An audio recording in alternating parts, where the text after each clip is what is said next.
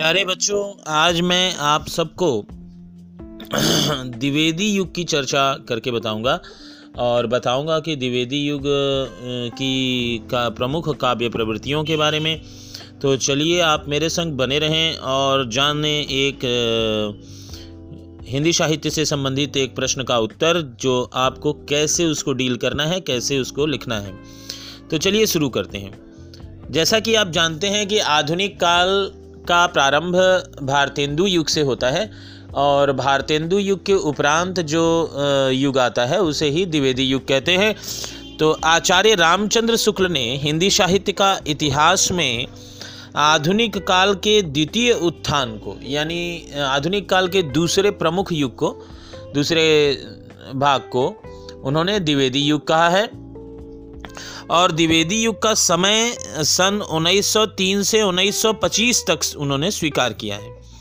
द्विवेदी जी एक महान युग प्रवर्तक थे और द्विवेदी जी बोलते समय बहुत सारे लोगों को आप ध्यान में रखते हैं तो क्योंकि आप अभी स्टूडेंट हैं तो आपसे ऐसी गलतियाँ अक्सर होती रहती हैं।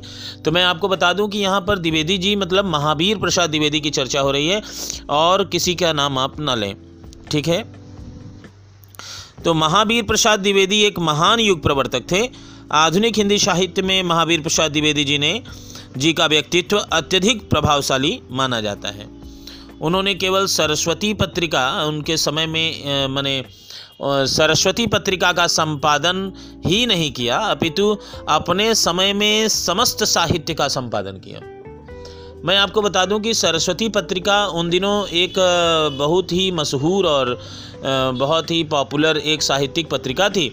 और उसका संपादक उस समय के सभी रचनाकारों और कवियों, लेखकों पर अपनी पकड़ रख सकता था, जैसा कि द्विवेदी जी ने किया। और उस समय ऐसा करने से पूरे युग को एक दिशा उन्होंने दी। और उन्होंने एक चलन डाला, एक स्टाइल, एक शैली उस युग को प्रदान की, जो पूर्व के युगों से कुछ मायनों में बहुत ज़्यादा बेहतर थी। तो बच्चों, इसको आप अच्छी तरह से समझ लें।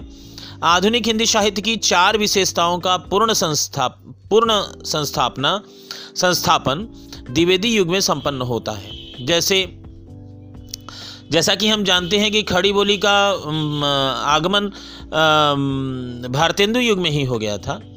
लेकिन खड़ी बोली को पूर्ण प्रतिष्ठित करने का, पूर्ण परिमार्जित करने का जो श्रेय जाता है, वो द्विवेदी युग को जाता है। भारतेंदु युग में गद्य के क्षेत्र में तो खड़ी बोली को मान्यता मिली, पर पद्य में क्षेत्र में ब्रजभाषा ही महत्व बनी रही भारतेंदु युग में। जबकि द्विवेदी युग में गद्य और पद्य दोनों क्षेत्रों में खड़ी बोली को ही प्रतिष्ठा मिली। ये मैं अभी आप सबको सिर्फ़ द्विवेदी युग की चर्चा करके थोड़ा सा बता रहा हूँ। आप इसको अच्छी तरह से समझें। दूसरा, गद्य शैली का परिमार्जन। द्विवेदी युग में पद्य शैली की प्रौढ़ता मिली तथा उससे परिमा परिमार्जित स्वरूप का शिलान्यास हुआ। गद्य शैली में प्रौढ़ता आने के फलस्वरूप गद्य साहित्य में भी प्रौढ़ता आई। जनोपयोगी साहित्य का सर्जन द्विवेदी युग में किया गया। साहित्य की अधिक अधिक सृष्टि हुई, जो जनता के उपयोग में थी। जैसा कि आप पूर्व के कालों में देखें कि आश्रयदाता जो भी मैंने, किसी एक विशेष पक्ष पर लिखना, किसी एक विशेष विषय पर लिखना, वो सब कुछ यहाँ समाप्त होकर जनता के हित की साहित्य का सृजन यहाँ पर हुआ। इतिहास, पुरातत्व, जीवन पर्यटन समालोचन, उपन्यास, कहानी, व्याकरण, काव्य, नाटक, शब्दकोश राजनीति शास्त्र समाज दर्शन, विज्ञान आदि विषयों पर व्यापक साहित्यिक सर्जन जो है द्विवेदी युग में हुआ। भाषा का परिष्करण के मामले में अगर हम चर्चा करें तो द्विवेदी युग में भाषा को परिष्कृत किया गया। भाषा विषयानुकूल की गई। लेखकों को भाषा की ओर ध्यान देने की चेतावनी भी दी गई कि भाई शुद्ध लिखें अच्छा लिखें और भद्र भाषा का व्यवहार। ठीक है? फलस्वरूप भाषा की अभिव्यंजना शैली में पूर्ण निखार भी आया।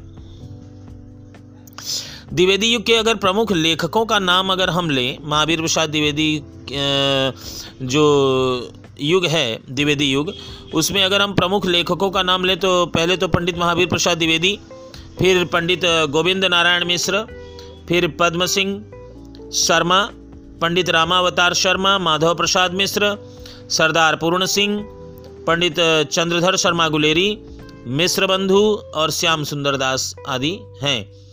द्विवेदी युग के प्रमुख कवि का नाम लें तो उसमें फिर से महावीर प्रसाद द्विवेदी, क्योंकि ये दोनों तरह की रचनाएँ लिखते थे।